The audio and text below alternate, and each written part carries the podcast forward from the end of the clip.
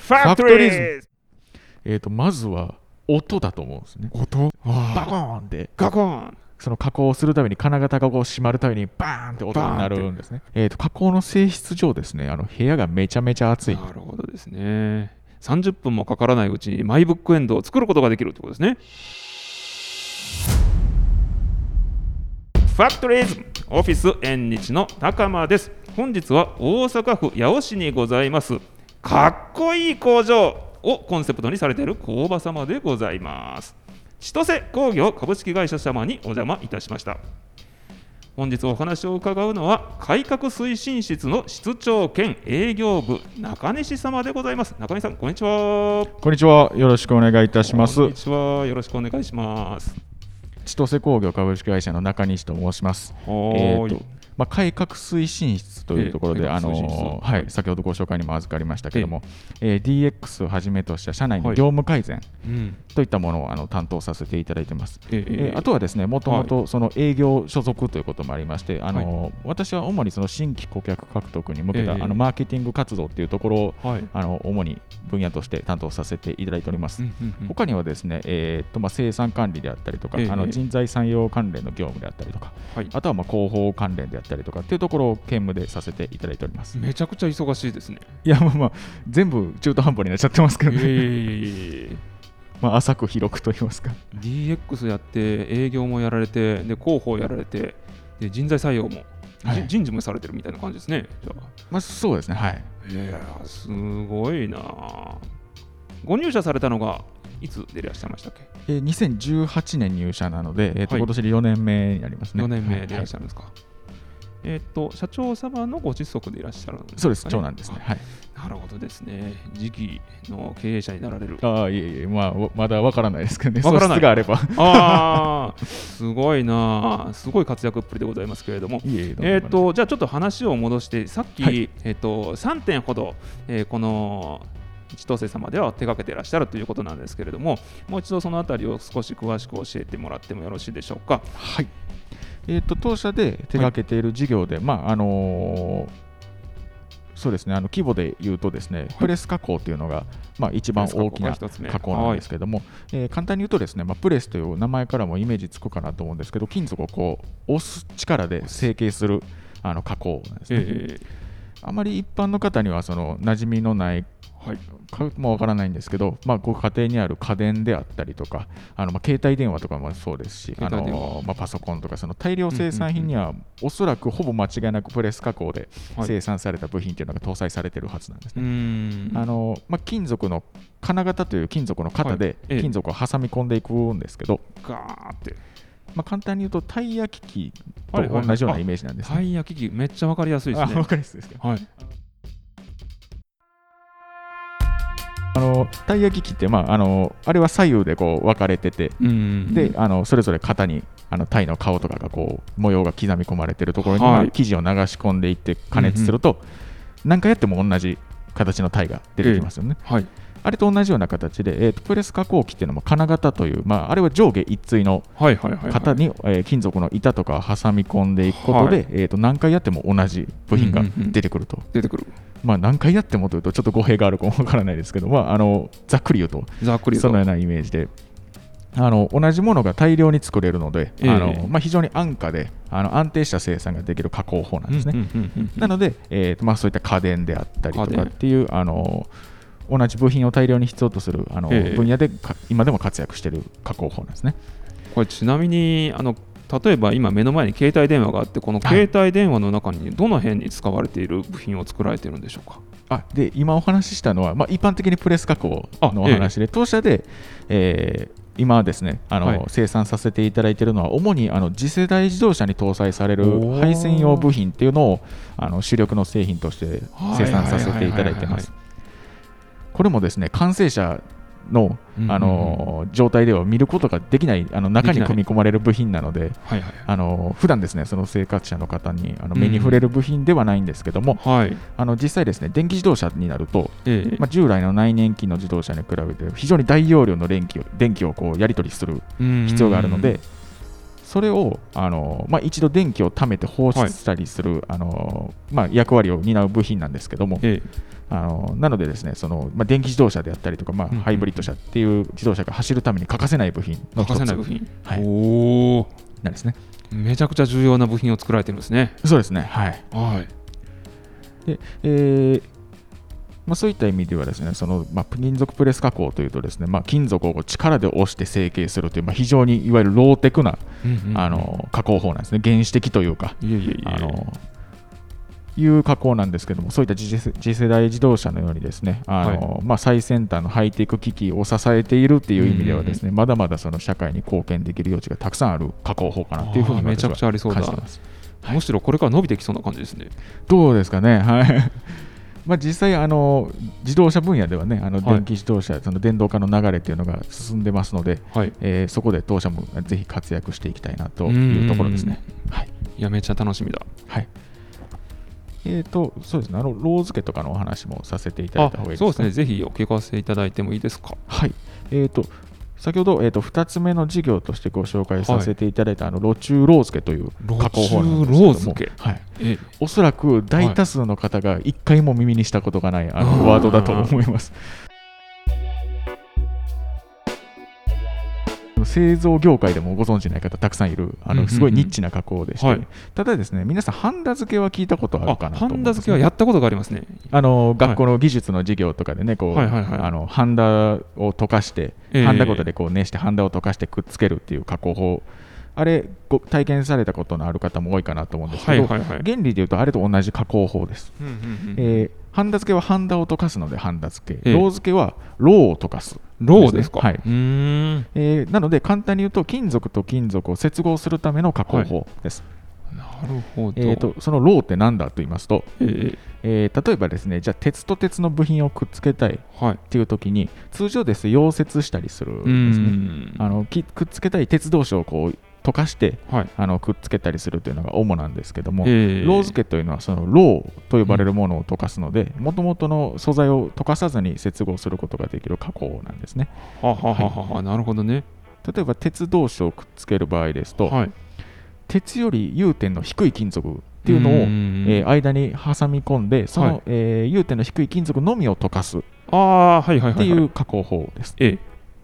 鉄ですと例えば銅とかうん。っていうのは鉄より融点が低いので、はい。えー当社の場合ですね、その連続式のあのベルトコンベヤーで流れるローの中で接合を行うので、うーんえーまあ、銅をセットしてこうローの中に入れると、うんうんうんてえー鉄は溶けずに銅だけが溶けて、はい。えー接合が完了して出てくるっていうようなイメージなんですね。えーこれがですね、ええあのまあ、非常に一見というか、その一度聞いたぐらいでなんじゃそらと。 ああまあでも分かりましたよ。あそうですか鉄は溶かしたくないんだけれどもくっつけたいときに、はいローを溶かしてローでくっつけるっていうそうですいそうですはい、うお意っし味ゃるです通よりねで。すねこれがですね、はいあのー結構、まあ、知名度も低くですね、はいはいはいはいあの一般的に浸透してない加工法なので、へえ。えーまあ、私も実際、この会社で、あのーお仕事させていただくまでは全く知らなかったんですけどうんうも、んうん意外と歴史は古くですね、ええあのーまあ、紀元前のそあのんなにエジプトのピラミッドなんかにあるような、へーあのー調度品ですね、そのツタンカーメンのマスクみたいなものとかほうっほうてほう、ロー付けの技術を使って接合されてるみたいですね。はあ、意外と歴史が古いって、そうですものすごい古いんですね、これ。そうです、もうすごい紀元前からあるみたいなので、ねえすごっ。まあ、当社のあの接合技術もそれを応用したものですね。なので、えすーごいと技術だこちらはですね、えー、と手掛けさせていただいている、まあ、業界っていうのは結構多種多様ありまして、ええほうほうほうほうあのまあ、幅広くご採用はいただいてるんですけども、ええあのその元々の素材を溶かさないという特性を生かしてはいですね、はいはい。あのまあ、精度の必要な部品、歯車部品であったりとか、うん。あとは、えーっとまあ、金属が溶けていく現象を利用して接合するので、はい。隙間ができにくいんですね、接合面の。うん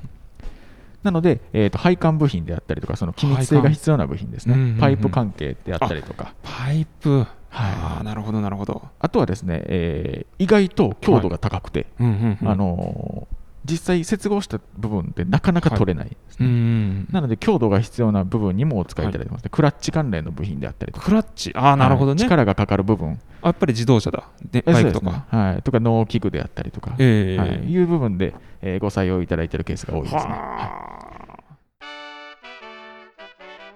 いなので非常にまあ知名度の低い加工法ではあるんですけどうも、んえーまあ、やお役立ちできる分野っていうのは非常に多岐にわたるかなと思ってます。自動車関連のお客様は、じゃあ、あのお多い、ウェイトが大きいんですか。そうですね、まあ、先ほどのあのプレス加工のあの、ええ配線用材料もそうなんですけども、はいやはり自動車分野が比率としては多いかもわからないですね。はい、いーうんあなるほど、ちょっと話を腰折っちゃってすみません。えいえ、とんでもないです。はいはいまあ、ロー付け加工に関しては大方そのような形かうんなうんと、うんうんまあ、話し出すと長くなってしまいそうはないので、めっちゃ面白いです。 ありがとうございます。え最後の3つ目はですね、その、はいえー、と先ほどお話しさせていただいたログビーという、まあ、自社製品として、はいえ開発しているものなんですけども、えー先にご説明した2つですね、金はい属プレス加工とロー付け加工というのは、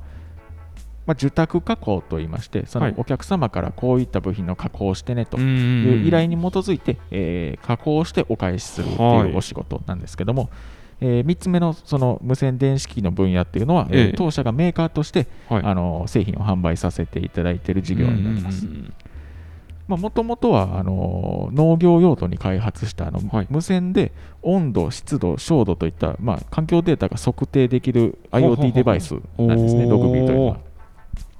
まあ、通常ですねあの、温度計とかっていうのは、まあ、そのはい実際に、えーデータを測りたい地点に温度計を設定、あえー設置して、まあ、そこまで見に行くっていうのが、はいはい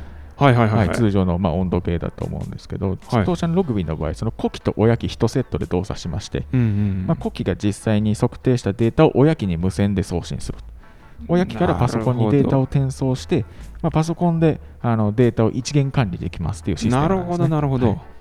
なので、もともとビニールハウス内で、ええあのまあ、農家さんとかだと、1日に何回かこうはい各ハウスの各地点のデータをチェックして、手書きであの記入したりええされてると思うんですけども、えーそういったのって結構工数かかるんですね、実際うん1日に何回も、あの何箇所もってなると。はい。っていうのがですね、ログビーをお使いいただければ、逆に言うともう家にいながらにして、うんうんうん異常がない限りはもうほっといて OK ってことなんですねあ。ー異常があればアラートが出るので、なほ例えば温度が上がりすぎていますとか、どうんうんえー湿度が下がりすぎていますっていう、はいはいはいあの敷位置を設定していただけるので、うんうんその範囲を出ない限りは安心して OK。そういうことか。じゃあ、というよ例えうなイメージば、ハウスの中の温度が下がりすぎてますみたいなのが、パソコンの前で分かっちゃうということですそうね。ですね。はい。で、あの、まあ、そのアラートという形で、あの、その、まあ、通知が来るので、はいはいはいはいはい。まあ、その場合に対応すればいいというようなイメージですね。今はその農業用途に始まり、えー、と建築土木関連であるとか、建築土木にも使われるんですか。はい、あとはまあ食品の、まあ、衛生管理ですね、ええ冷凍冷蔵庫とか、いろんな分野であのご採用いただいてまうす。ーんなるほどね、食品は確かに一発で思い浮かびますよね。そうですね,、はい、ねえ人体にも使えそうな感じがしますね。人体はい、体温が落ち落ちてますとかね、あ上がりすぎてますとかね、す。なるほど、なるほど。介護の現場とかね。そうですね。まあ、あの結構、お客様にあの、教えていただくことも多々あって、そんな使い方あるんですかっていううのんが、私たちも教えてもらうことたくさんあって、ええあの本当に使い方っていうのはもうあのお客様の数だけあるのかなっていうはいふはいうはいにはい。思ってまして、この工場でエンターテインメントを感じる作業は工程を一つ上げるとすると、そうですね、えーエンターテインメント性でいうと、はいあのーまあ、金属プレス加工の中で、あのー大きく分けると2つありまして、ええ単発プレスというのと純層プレスと、まあ、2タイプに加工法が分かれるんですね。はい、単発プレスというのは、まああのお名前の通り単発なの単で、発。えー、と1回、えー、とワークと言われる、まあそのせあのー加工する部品ですね、ええを金型にセッティングして、1回ボタンを押して加工する、はい。で加工した部品を取り出す、うんうんうんでまた次の加工してない部品を入れる、うんでボタンを押すの繰り返しなんですね、これが単発プレスと言われるもので、はいはい単えー対して純層プレスというものは、うんうんえー一度生産開始すると、えええー勝手にどんどんうあの加工していくんですね。あもうた大量に生産するっていうことですね。はい、で、えーまあ、実際、そのもともと板の状態の材料から、えーまあ、ステージというんですけども、うんうんうんあの少しずつあの穴が開いたり、穴が開いたりあの立ち上げあの曲げで立ち上がったりとか、あの整形ちょっとずつされていくうん。のが純層プレスというものなんですけども、えー、と例えばその先ほどちらっとお話で言ったんですけども当社であのオルファカッターさんはいはいの,、はい。あのカッターの刃が入るスライドレールの部品を生産させていただいている、はいはいはい。こちらもですね最初は板の状態からこうちょっとずつちょっとずつ形ができてあえのースライドレールの形状になっていく、で最終的に完成品になってこうポンと出てくるっていうところは、うんうんうんあのご覧いただいてちょっと面白いんじゃないかな見とは、たい。それを見たい。ぜ思いますひ見たい。まあ、実際その普段なかなかその工場というかあの、ええプレス加工っていうのに馴染みがない方でも見てすぐに分かりやすい部分はやっぱりこのはい純素プレスじゃないかなと思思います。重曹プレスの現場が見どころですね。はい、なるほどですね。あとこの工場ではどのような刺激を感じることができますでしょうか。えー、とまずは音だと思うんですね。音あのうんプレス加工って、はいその圧力で成形するのではい。めちゃめちゃ音でかいんですよ。バコバーンってコンガコンその加工をするために金型がこう閉まるためにバーンって音になるんですね。へまあ、当社の場合実際プレス加工の中でも比較的あの小さな製品というか、はいあの素材も薄かったりとかうん小さい製品を加工することが多いので、え。あの音小さい方ではあるんですけど、 はい。それでも一般というか普段生活してる中ではなかなかこんなうるさい環境ないぞというような形で音がすごい出るんですね。おーで、まあ、先ほどもお話ししたそのローテクの加工なので、ええーなんかそこからこうハイテク製品を支えるものが生み出されてるっていうのがなかなかイメージしにくいかもしれないんですけどはいはいはい。まず真っ先にその入ってくる刺激としてはその音っていうのが一番あるかなと思いますね。うん刺激的だ。はで、えーロー付け加工に関しては、い。えー、とそのオレンジの由来になってる火が出るっていう部分なんですけど、えー、と加工の性質上ですねあの部屋がめちゃめちゃ暑いんですね。暑いん ですか刺激的だ、 それも。なので、えー、と加工してるお部屋はですね、えーとはい夏場なんかはもうすごい温度になので今ちょっとね、もう時期的に9月下旬なので、少し涼しくはなってきてるんですけど、はい。そこもまあ大きな刺激の 一つかなと、ちょっとご来場いただく際にはあの体調崩されないように、あの配慮いただかないといけないかなと思う承んで知すしけどました。なので、まあ刺激というそのあたりですかね。はいはいはいはい、なるほどですね。その音、音をちょっと聞いてみたいですね。ドカンあぜひバンはいみたいな ねえありがとうございます。ファクトリズムではどんな企画を考えておられますでしょうか。はいえーっとですね、オリジナルブックエンドの制作というのを企画しています。へまあ、概要としましては、実際にその当社にございます加工機械を、はいえー操作していえただいて、うんうんうんこちらでご準備したステンレスの板うんはい。を90度に曲げていただきます。えへー難しい操作ではなくてですえ。ね、はいあのまあ、足でこうアクセルのペダルを踏むようなイメージでこうグッとはいはい。踏み込んで。で加工していただく機械なんですけども、ええあの特に難しい操作ではないのであうんうのん事前にご説明させていただければあの簡単にできるかなと思います、す。えー実際にですねそこで加工していただいたブックエンドをですねお持ち帰りいただけるようにしてますので、ええあの一応ですね多少の費用はいただいて実施することになると思うんですけども、ええはいあのぜひ参加してほしいなと思いブまッす。クエンドを作る経験なんてしたことない です。であのはっきり言ってあのブックエンドだったらあの、はい100円ショップとかでもねあの、ええ非常に品質の高いものがはいたくさん売れられてるんですけども、ええあので当社そのステンレスの板で作るのであの、はいはっきり言って結構重いんですね。あ、そうなんだ。なんですけども、えーまあ、じご自分で作ったっていう、まあうん、経験を、はいあのまあ、家にご自宅にお持ち帰りいただく ようなイメージはいはいですかはいねはい。なのであの実際には一度曲げるだけの工程なので、あはいのそこまであの長い時間はかからないんですけども、ええ何分ぐらいでできるんですかそうですね実際曲げるのだけで言うと2秒とかで曲がるので2秒 そんすなぐできにちゃうんですけども、まあ、ご説明とか含めて大体15分から20分ぐらいできればなと思ってます。なるほどですね、30分もかからないうちにマイブックエンドを作ることができるってことですねそうですはいすごいな中井さんも作られたんですかがちょっとまだ試作品が手に手元に届いてなくてですね、はいはいはいはい まだ、あのーこれから準備していく段階なんですけどじゃあこれからご一緒にっていうことですねそうですね、はいあのはい今もういろいろ設計とか進めてるところで、はい、ぜひ作りたいそうかありがとうございましたちょっとね、はぼちぼちお時間なんですはい、中井さんめっちゃ話上手だからいえいえあのとんでもないですどんどんどんどん聞いちゃってすみませんいえいえ、ありがとうございます。最後にファクトリズムって言ってもらうのが決まりになってるのですみませんお願いしますせーのファクトファクトリリズムありがとうございましたありがとうございました。